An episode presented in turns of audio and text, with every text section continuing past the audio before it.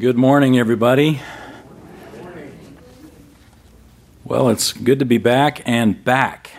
Now, God willing, I'm here for at least until September when I'm out again on a trip to Greece and then an October trip to Israel.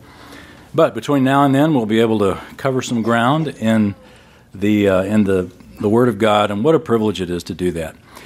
This past week, my family and I went to Florida, and Dan's got a picture for us up here somewhere. Huh. What about this half of the class? So, anyway, look over here if you can see. These are red snapper. I'm talking about the fish, not the people. But we, uh, this is uh, my future son in law there on the left, the young, handsome one. I'm the guy in the back holding that fish up, the old, handsome one. Kathy is seated, and then our two daughters there. Uh, we had a great time. We were going to go earlier, but that hurricane thing got in the way, so we uh, we we took a little took a little break. But anyway, we're there for the weekend and really really had a good time. Uh, there's nothing like a, a beach to help uh, you know without a hurricane to uh, to help you relax, and so it was really a blessing. So, but it's great to be back. Oh, now we got more fish. Yeah, we, we actually, these, these are just the photograph fish. We also caught some other, one was a tuna, and uh, those things are fighters. Have you ever tried to land a tuna? They are pretty committed to staying in the water. And I also caught a shark, which was really exciting. You know, I kind of always thought sharks were cool ever since I was afraid to get in the bathtub after 1976's blockbuster movie. But I caught a shark. It was uh, it's just a nurse shark, so it's like it'll gum you to death. But it's uh, but you know still a shark. It was about seven eight feet long, so it was pretty exciting, and it hurt. I'm still bruised from trying to reel that thing in. So anyway, back to back to the Bible. What a blessing it was to hear David Gashan sing this morning. I always love to hear him sing, but my favorite song that he does in his repertoire of all sorts of things is that uh, song from the musical Les Miserables where he sings Bring Him Home. Isn't that great? Have you ever heard him sing that? Um, I, I, got a David Gashan impression that I'd like to do for you of, of Bring Him Home. God on high. How's that? Pretty good? Actually, that's more of a baritone. Yeah, that's closer. And it just goes up from there.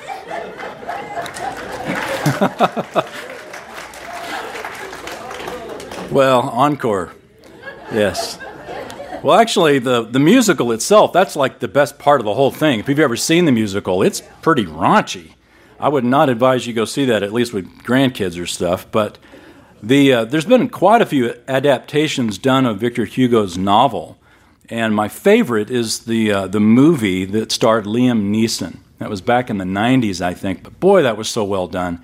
And one of the scenes in that, the most pivotal scene of Jean Valjean's life, was right there at toward the beginning, where you know the story is that uh, Liam Neeson is this character Jean Valjean who is a criminal who stole bread because his family was starving when he was a boy. He stole bread and as a result spent way too long in prison and, be- and got very bittered, not just at the system, but at God because God allowed this to happen to him. Well, finally, he's released and he's got this, um, you know, he, he's a convict now for the rest of his life, and no one will take him in. No one will hire him, and he's just sort of stuck. And this kindly old bishop takes him in, feeds him, lets him sleep uh, the night, and then Jean Valjean sneaks in the nighttime and steals the silver from this, pre, uh, this bishop's house. The bishop catches him in the act. Valjean smacks the bishop, knocks him down, and escapes. Well, the, uh, the police capture him and bring him back. And, you know, the bishop is right there, and all everything said that justice is that Valjean should go back to prison for life. If he broke his parole, back to prison for life. And instead, the bishop, though he had the right to have Valjean imprisoned, said, Go get the silver candlesticks and give him to him, and said, You know, did you forget the candlesticks? And so he gives, the bishop gives Valjean the candlesticks and sends the police away. And the bishop has this private moment with Jean Valjean, and he tells him, he says, With this silver, I've bought your soul. He says, uh, he says, Do not forget, don't ever forget that you've promised to use the money to make yourself a better man. Jean Valjean, my brother, you no longer belong to evil. With this silver, I've bought your soul, and now I give you back to God. I mean, the scene itself, you just want to stand up and just start weeping. It is so moving to see the expression on Valjean's face where grace, grace given to a life that hadn't even repented, just grace showered on him, changes his life. And from that moment on, he becomes this ambassador for God to dispense grace in the lives of other people. In fact, he kept the candlesticks as a token and as a reminder of the grace of God in his life. Now, that's Victor Hugo's f- fiction, but that is the reality of our everyday lives. Everyday lives. As Christians, we are very familiar with the grace of God as well, aren't we? His amazing grace is our favorite hymn. We could all stand and sing all 10 verses of it and, and by memory. Grace brings us salvation for eternity. We've got that part down. Our challenge is grace for Tuesday. How do we live? How do we apply God's grace? What does God's grace have to do for us every day, not just in eternity? How can God's grace help us today, not just in eternity? Well, thankfully, God's grace is helpful not just for you know the hereafter, but also for the afternoon. Turn with me to the book of Titus. The book of Titus. Titus is a book, if you want a book on the grace of God and answering the question, so what, to the grace of God, the book of Titus is your book. We are uh, continuing our series here where we take a single message from each book of the Bible and just selecting a, a, little piece from, from every book. And what we've selected here from Titus focuses on God's grace in our daily lives. As we've said before, the Apostle Paul wrote so many New Testament books that it's tough to kind of keep them straight, but you can remember, sort of remember and organize them in your mind in this way. On the first missionary journey, he wrote one book. Remember what it was? Galatians. Second missionary journey, he wrote two books, 1st and 2nd Thessalonians. Third missionary journey, he wrote three books, one, two, three. Uh, those three books were 1st and 2nd Corinthians and Romans. And then on his journey to Rome, or might be better just to say his first Roman imprisonment, he wrote four books Ephesians, Philippians, Colossians, and Philemon. Then he was released for a short time and he wrote the pastoral epistles, or at least a couple of them, one of which was Titus. So, Titus. Titus traveled. Who was Titus? We don't get a lot about Titus in uh, the book of Acts or the rest of the epistles, but Titus traveled with Paul from the early days. He's actually mentioned in Paul's very first book, the book of Galatians. So we know that Titus was around from pretty much day one and he was a, a very valuable uh, asset to Paul's ministry. Paul traveled to Crete and left Titus there. One of the places I had the privilege of going, like two, three week, four weeks ago, was Crete, and actually did research to figure out where Titus ministered and actually where he was buried. It was, it was pretty neat to be able to go and see. They, of course, they build a basilica over everything Christian in uh, places where they can. And so there's a basilica over the, the grave of Titus, which, is, which was pretty much an honor to see. Titus was left on Crete. If you'll look at Titus chapter 1, look at verse 5. Paul writes the reason that, that he left him there. He says, verse 5 For this reason I left you in Crete, that you would set in order what remains, and appoint elders in every city as I directed you. Every city. Now, we look at the we look at Crete on a map and you think, okay, well it's an island, you know, so he's got to go around to every city. That's a big island. I mean, it took hours to drive from one end to the other. So, this is a lifetime project that Paul is giving to Titus on Crete to appoint elders in every city. That is a lot of work. And then he goes on, of course, in the rest of chapter 1 to outline the qualifications for those elders.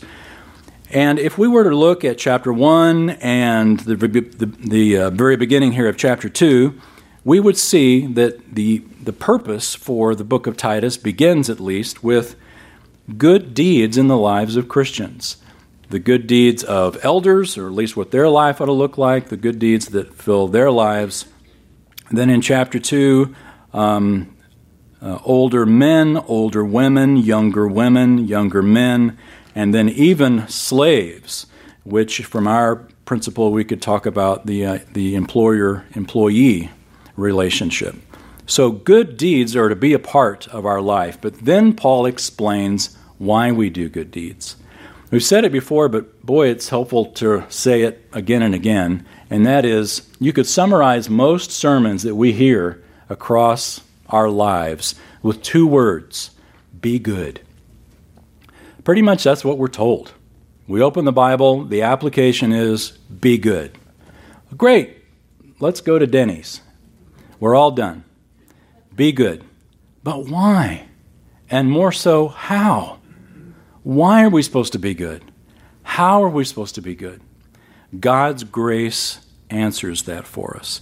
So, Titus 2, look down at verse 11, and now we're going to begin finishing this chapter and then working a, few verses into chapter 3, talking about what God's grace can do for you every day. Titus 2, verse 11. For the grace of God has appeared, bringing salvation to all men. Or you could translate to all people. It's not just males, but people, humanity. Notice the first word there, for. At least in the New American Standard, it's there. If it's not there in yours, take a ink ballpoint pen and write it in for, or you could also write in the word because. It's the idea. Here's the reason that you are to live a good life. Because, or for, the grace of God has appeared, bringing salvation to all people, to all men. I looked up the word grace in Webster's, and he defines it several ways. I'll just give you a few. It's a beauty or charm of form like, it, like it's graceful, an attractive quality, a temporary exemption of payment, like a grace period, uh, a prayer before meal, say grace, a title of respect, your grace, the, and the eleventh and the final definition, the eleventh definition in Webster is this quote, In theology, the unmerited love and favor of God toward man divine influence acting on man to make him pure and morally strong, and the condition of a person thus influenced. I hope that definition stays in there. I wish it'd move up to number one, but uh, at least it's in there as last in number 11. The grace of God has appeared. Literally, that word appeared means to illuminate. It's like just picture the sun you know, when the sun starts to rise, and then that first moment that it peaks over the horizon, it just bathes the earth with its light. That's like the grace of God. The grace of God has appeared, illuminating or shining upon all of humanity, bringing salvation to all people. You could translate it the saving grace of God has appeared to all people. Um, this dates us a little bit, but I'm sure it's a, something that uh, most of us remember. Remember back in the uh, 90s, early 90s, when O.J. Simpson was having his uh, media frenzy in his white Bronco and all that? Well, back when he uh, was trying to earn the money or find the money to help pay for the judgment that was ultimately levied against him from his wrongful death suit, I remember reading that he sold his Heisman Trophy his Heisman Trophy was auctioned off for $230,000. That is a nice price for a trophy. Other items were sold in the auction included a life-size metal statue of OJ, a weighted glass University of Southern California Hall of Fame trophy, a trophy given by the ABC Wide World, of Sports in 1973, Altogether, the auction earned him $382,000 and change. $382,000. It's a lot of money. But what he owed was $33.5 million. $33.5 million, 382,000. You know, 382,000 is a lot of money, but compared to what he owed, it didn't come close. After I read that, I thought, you know what? If we can auction off our lives, we'd, we'd have a pretty sizable stack of good deeds, wouldn't we? I mean, it would be pretty impressive until you compared the debt that we owe to God. All of a sudden, the, the great stack of good stuff in our life doesn't compare at all with what we owe God for even one sin that we commit. I read about a, a close friend of W.C. Fields found him in his dressing room reading, of all things, the Bible. You imagine W.C. Fields reading the Bible? Well, he was doing it in his dressing room to kind of hide it, and his friend walks in and, and sees him reading it, and W.C. slams the Bible shut real quick, and he said, I'm just looking for loopholes.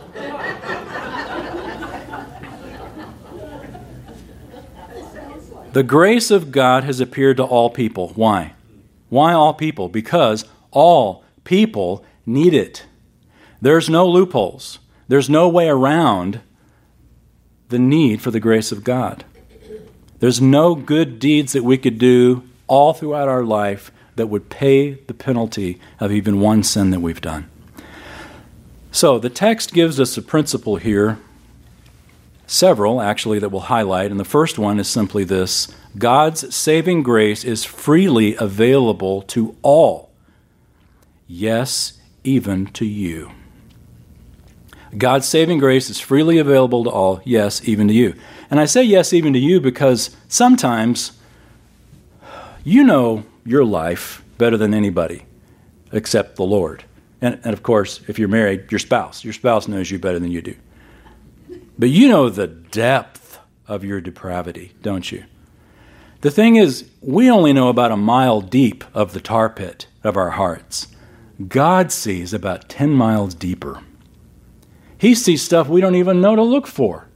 And yet, we're told that God's grace is freely available to all.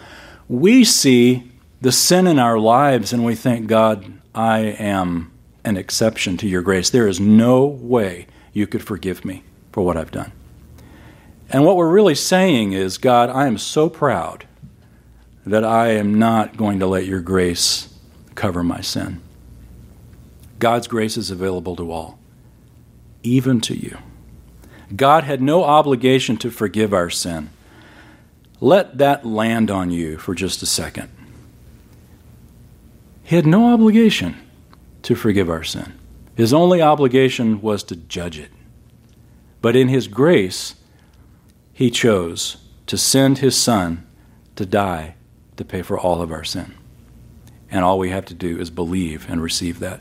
Grace is a gift that we receive. And thankfully, it's a gift that once we receive, it can never be lost. Grace is not God providing you an opportunity to be saved by works. Grace is that you may be saved apart from your works, based wholly on the work of Christ. I read about a story of a Spanish father who had a, a falling out with his son Paco. Finally, the father decided, you know what, this is ridiculous. We need to, I need to reconcile with Paco. I had no idea how to get a hold of his son. So, of all things, the, the father put an ad in the paper and he put an ad in the paper and he said, Paco, meet me at Hotel Montana, noon Tuesday, all is forgiven, Papa. When he showed up, there were 800 young men named Paco longing for their fathers. The need we have for forgiveness is universal. Lewis Smedes wrote a book called Shame and Guilt, and in it he said this Boy, this is profound. He said, quote, Guilt was not my problem as I felt it. What I felt most was a glob of unworthiness that I could not tie down to any concrete sin I was guilty of. What I needed more than pardon was a sense that God accepted me, owned me, held me, affirmed me, and would never let go of me, even if he was not too much impressed with what he had on his hands. You see, we all have the need that Paco had to have reconciliation. We all have the need that Smedes had to be accepted. Again, God's saving grace is available freely to all, yes, even to you. All people, all people need it. And you know what? If you look at the life of Christ, this was exactly the kind of unconditional saving grace that he demonstrated. In, even in his stories, his parables, we see this over and over. You see stories of debtors being forgiven a debt they could never pay otherwise, of a prodigal who is freely forgiven by his father, of a good Samaritan who freely helps an enemy. You see a shepherd leaving 99 sheep for the one that's lost. And one of the best is this parable where these guys, day laborers who hired at the end of the day, get paid as much as the ones who have worked all day long. And Jesus' parables make sense only when you realize that we are the prodigal. We're not looking at the story of the prodigal. We are the prodigal. We are the one sheep that has wandered and that Christ has left the 99 to come find. We are the ones hired at the end of the day that didn't earn the wage we got. It was basically given to us as a gift. God's grace is, the, is what Jesus is teaching throughout all these parables. We're saved by grace, we get it no other way. Grace gives us salvation for eternity. Great. Amen, Paul. But what about Tuesday? What about our daily lives? Well, look at verse 12. 212. Instructing us, well, let's back up because beginning with that sounds funny. Verse 11 The grace of God has appeared, bringing salvation to all men, instructing us to deny ungodliness and worldly desires, and to live sensibly, righteously, and godly in the present age. Notice if you're into grammar, Notice the verbs and the participles. The verb, the main verb here is has appeared. That is the, the power of that verse. God, the grace of God has appeared. And its appearing caused two things to happen. First, bringing, there's the participle number one, bringing salvation. And second, instructing us to deny ungodliness. Bringing salvation instructing, bringing and instructing. God's grace has shown up, has shined across like the sun shining across humanity, bringing salvation, instructing us to live godly lives. So, bringing salvation is the eternal perspective, and then verse 12, instructing us to deny godliness, etc.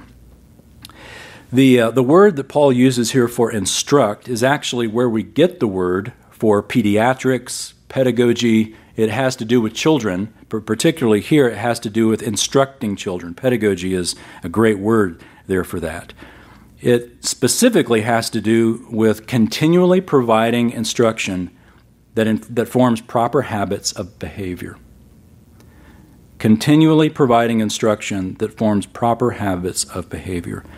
God's grace does that to us.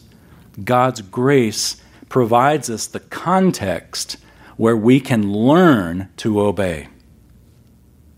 Here's the second principle God's saving grace is our motivation for godly living. God's saving grace is our motivation for godly living. And these principles come straight out of the text. The participles, as I mentioned, they sort of give it to us. The first one, God's saving grace is freely available to all, bringing salvation. The second, God's saving grace is our motivation for godly living instructing us to live a certain way. How does it do that? I remember reading back in, uh, well, I wasn't alive in 1937, but back in 1937, a reading of when the Golden Gate Bridge was being built. Uh, 23 men, when they started this project, 23 men fell to their death uh, because, you know, it's pretty high above the San Francisco Bay there. And men were afraid to work. I mean, after 23 people plummeted to their death, would you go to work the next day? That'd be pretty tough. So, you know, they're clinging to this bridge while at the same time they're trying to build it. Well, finally, somebody had the bright idea why don't we build a net underneath it and catch them?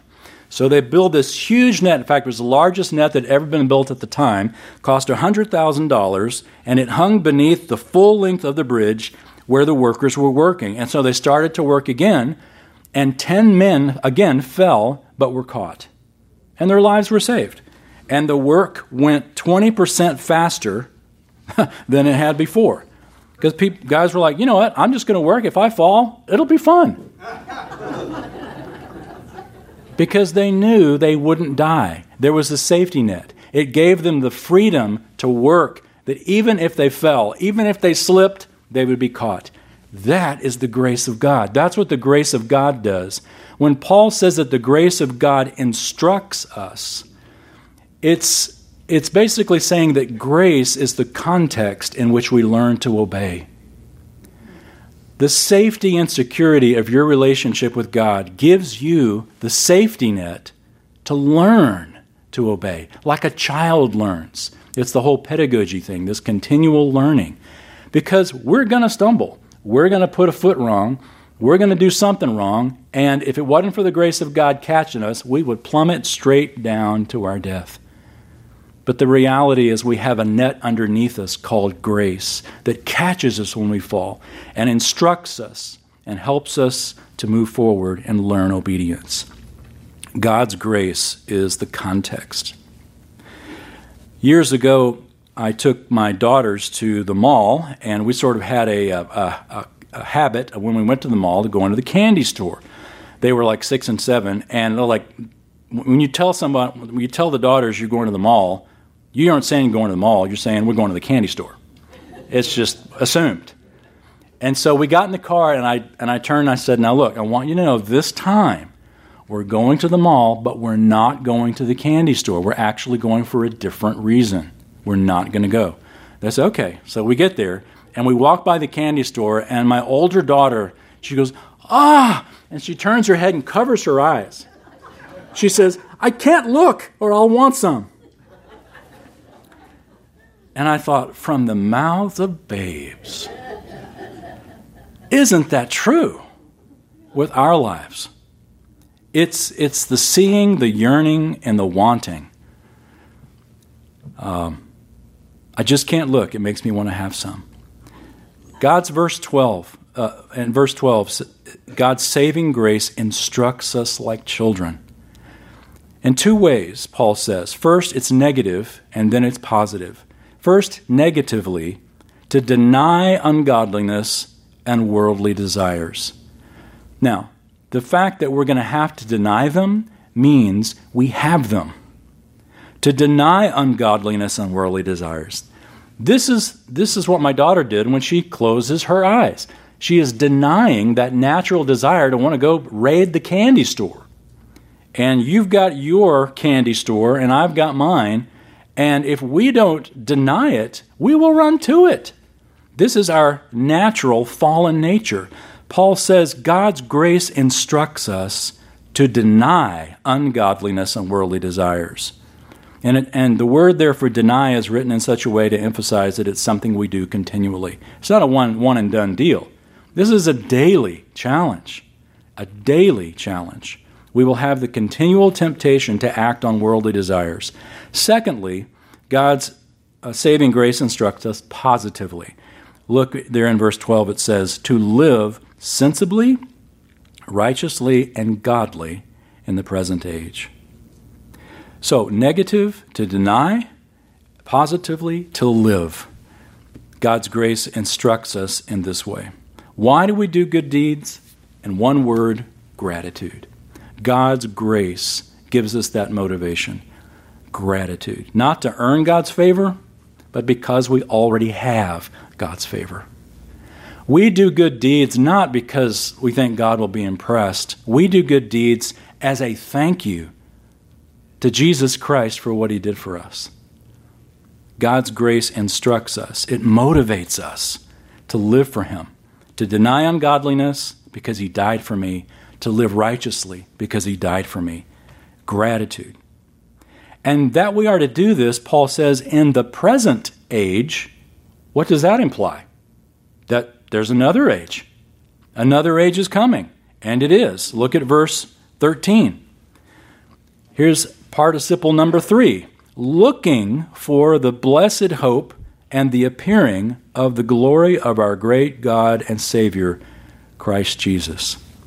So, God's grace now gives us this hope for the future that we are looking for what Paul calls the blessed hope. That's basically the rapture. We are looking for the rapture, anticipating that that's going to happen anytime. We have that in the forefront of our minds as well as we make the hard decision to deny ungodliness and to live positively, sensibly, righteously, and godly. There was a man named Granville Sharp who discovered a rule of Greek grammar back in 1797. Did study of the way different Greek constructions were put together. And he did this in part. He's, I, don't, I don't remember if he did it specifically for this reason or if he stumbled upon it, but he used it in his debate with the Unitarians who denied the deity of Jesus. And there were certain constructions that indicated that the items that were being described were identical. And verse 13, the Granville Sharp rule, is one that they taught us in seminary. When you have this particular Greek construction, this is a classic case. This verse is teaching, and it's translated great, at least here in the New American Standard. I hope yours reflects it as well. The kindness of our great, I'm sorry, our great God and Savior, Christ Jesus that the verse is saying that Christ Jesus is our great God and our Savior. He's not just, you know, it's not just great God and our Savior, Christ Jesus, but our great God and Savior, Christ Jesus. That Christ Jesus is both God and Savior. The Greek grammar demands this interpretation. In fact, if you were to read throughout the whole book of Titus, you will see that Paul uses the phrase God our Savior and Christ our Savior almost interchangeably. So, not only do we live godly lives out of gratitude for what Christ, our God and Savior, has done, but also out of eagerness for what He will do. He's coming. It's our blessed hope. Any moment He could appear. Look what our great God and Savior did for us here in verse 14. We're told, who gave himself for us to redeem us from every lawless deed and to purify for himself a, per- a people for his own possession, zealous for good deeds. So, what motivates? Christ gave himself for us. The word here, redeem, is a, is a financial term. It means to buy something, particularly to ransom something. And he did this purifying a special people. The King James Version says a peculiar people. I like that. It's kind of a peculiar people. But definitely it means a, a special people, a private, distinctive possession of somebody. And notice it says that Christ redeemed us from something for something, from every lawless deed for good deeds, to be zealous for good deeds. That's why we were created in Christ Jesus. Well, verse 15 ends this chapter. Paul tells Titus, These things speak and exhort and reprove with all authority. Let no one disregard you. To speak these things, and then it gets even stronger. Exhort these things, and then even stronger, reprove with all authority. Some people you can just talk to, some people you got to get in their face. Some people you have to just outright rebuke them. Paul tells Titus, whatever it takes, don't let anybody disregard you. The word that he uses here for disregard is sort of interesting. It literally means to think around. Think around it. We are masters at that. Have you ever noticed how when you want to do something wrong, you got really good reasons for it? I mean, you got verses on it. Paul says, don't let anybody disregard you. Don't let anybody think around. And it, this is a, pers- a personal challenge to us as well because when Paul says, let no one disregard you, you could also understand this or apply this let no one disregard what I'm saying. That includes me, that includes you. Don't think around the Word of God. We can do it, but don't do it. Have the courage have the moral fortitude to do what is right and not think around it. Well, Paul continues. This flows right into chapter 3. In verse 1, he says, Remind them to be subject to rulers, to authorities, to be obedient, to be ready for every good deed, to malign no one, to be peaceable, gentle, showing every consideration for all men. For we also once were foolish ourselves, disobedient, deceived, enslaved to various lusts and pleasures, spending our life in malice and envy, hateful, hating one another. You want a great illustration of this? Watch the news. Let me just read these words again with that context. Verse 2 To malign no one, to be peace. And the, what's the context of this? Government. Verse 3 Remind them to be subject to rulers, to authorities, to be obedient, be ready for every good deed, to malign no one. We see even Christians today in the, the media and on social media maligning aplenty. To be peaceable, gentle, showing every consideration for all people. Why, Paul? Verse 3. Here's why. Because we also once were foolish, disobedient, deceived, enslaved to various lusts and pleasures, spending our life in malice and envy, hateful, hating one another. In other words, Paul says, remind them. Why do we have to be reminded about this? Because we forget it. And we can forget it in a New York minute when we get stuck in a context where everybody around us is maligning. Uh, everybody from the president to the cashier at the grocery store gets our opinion, and it's often negative. I got a voicemail years back about a column I wrote in a local paper. I mean, it had definitely had a very Christian theme to it. And this voicemail said this something like this. He says, uh, uh, Hello, Mr. Stiles. I just want you to know that I, uh, first of all, I'm an atheist. And uh, I saw your column in the paper and I liked what it said. And I want you to know uh, I appreciate you and I love you for it. Click. And I thought, how many Christians would call an atheist and say that? And an atheist called me and said that. God used an atheist to convict me. Why should we show every consideration for a world like ours? Because Paul says we were them. We were them. And notice Paul includes himself. We also. He includes himself in it. We also were once like this. We should always strive to grow beyond our unbelieving past. We've got, we've got past, and some of you have got Lulus. We, we grow beyond our unbelieving past, but we should never forget our unbelieving past. Because our unbelieving past reminds us of the grace of God. When we forget our unbelieving past and think, begin to shift into the idea that, you know, we're really doing God a favor by believing in Jesus, the reality is no, God's grace reached out to us while we were sinners, while we were helpless, while we were enemies, and saved us. Never forget that the only difference between you, between me and you, and the person going to hell is the grace of God. It's the only difference. Our compassion on a lost world should come from the fact that someone once had compassion on us and told us about Christ. Dostoevsky wrote To love a person means to see him as God intended him to be. To love a person means to see him as God intended him to be. You know, we can look at the news, or as I like to call it, the bad news, and remember that the world is not hopeless. We think the world is hopeless, but the world's not hopeless because God saved us. How do I know the world's not hopeless? Just look at you. And look at me. God saved us.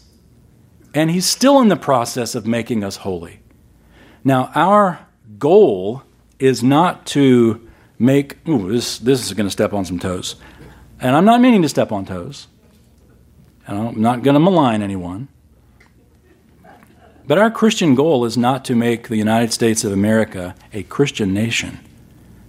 We are to be involved in the body of Christ and let the body of Christ evangelize. And if God brings that about, praise God. But the goal is church work, ministry work, and let that do its thing that spreads.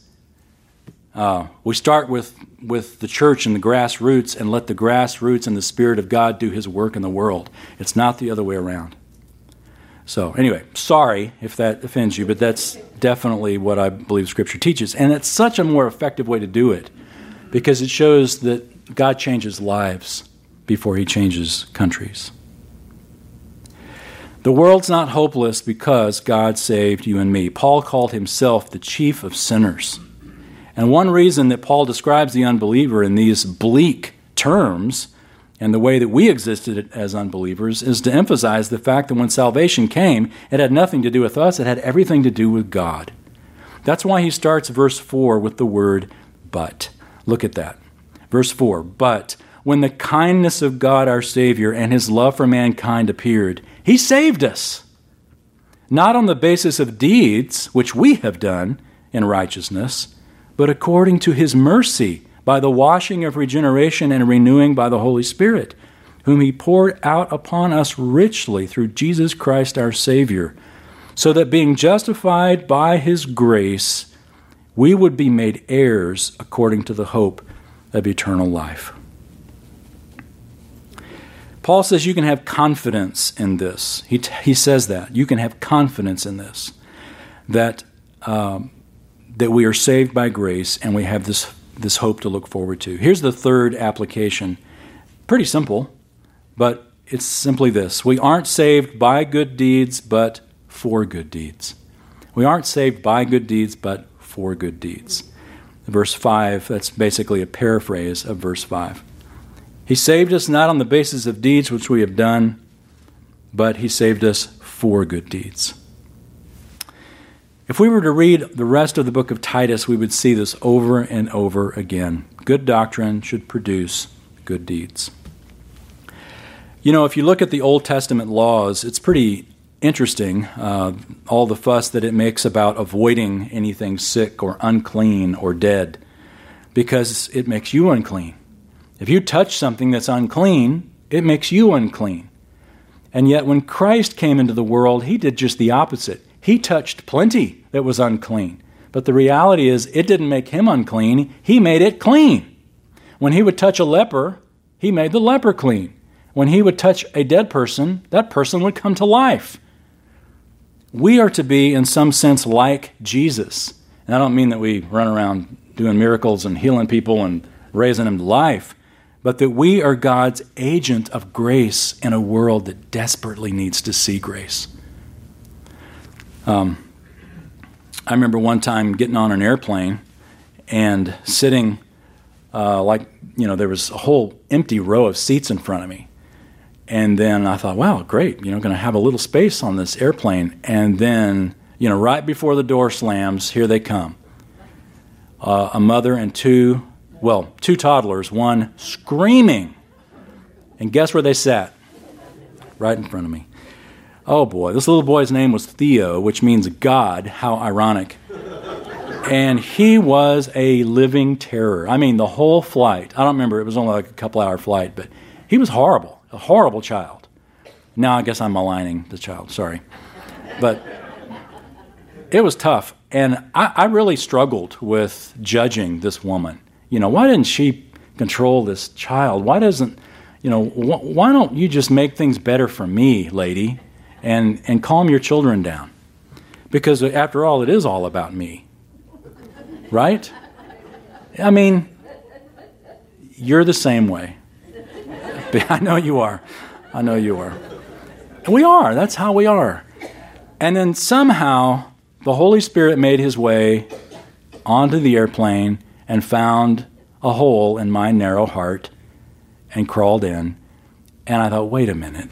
Who knows what this lady's day's been like? Who knows what the lady's life is like? For all I know, this is a special needs child, and this is a good day. Rather than judge people, we have compassion on people.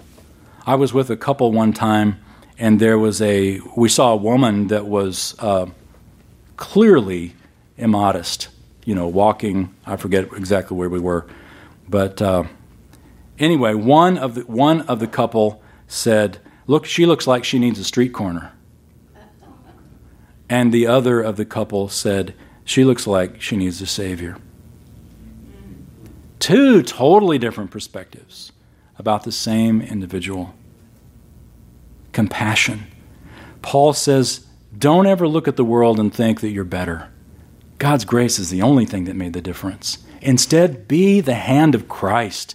Be the hand that reaches out in compassion. Be the one that shows the very grace that you yourself got.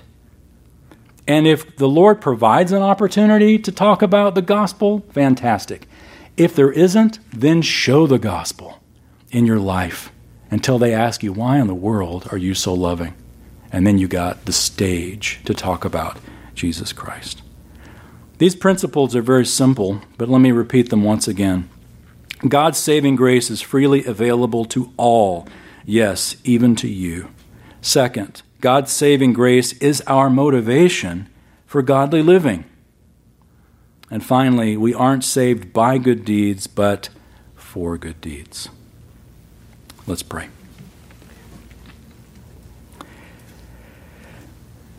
Father, thank you so much for your gracious patience with us. For some of us, it was years in the making of your providence that brought us to the point of the shades opening in our eyes and realizing that we had a need before you that was desperate and unfixable, that our sin put us in a state that we in ourselves could not save ourselves or commend ourselves before you in any way. We needed your grace. Thank you for opening our eyes to that truth and to the provision of Jesus, who died on the cross to pay for our sins and rose again to prove that our sins were paid for that great appreciation for you that we had in that moment, help us not lose that. Not just for us personally, but also to translate that into the world in which we live. Because our world desperately needs to see it. When our world sees evangelical Christians, they typically think politically. They typically think mm, judgmental, harsh, unbending, ungodly. And the reality is, Lord Jesus was not like this at all. The Lord Jesus attracted the harlots, attracted the tax collectors, the sinners, longed to be around him because he was a man of grace. Help us to be that way, Lord. Open our eyes to needs that are greater than simply everybody looking like us. Open our eyes to the great truth that the world needs the grace that you were so good to give to us. Thank you for the book of Titus, for Paul's compassion and his passion to write. Thank you for inspiring him to write to Titus, for teaching on the island of Crete, and teaching us right here today these same truths. We pray in Jesus' name. Amen.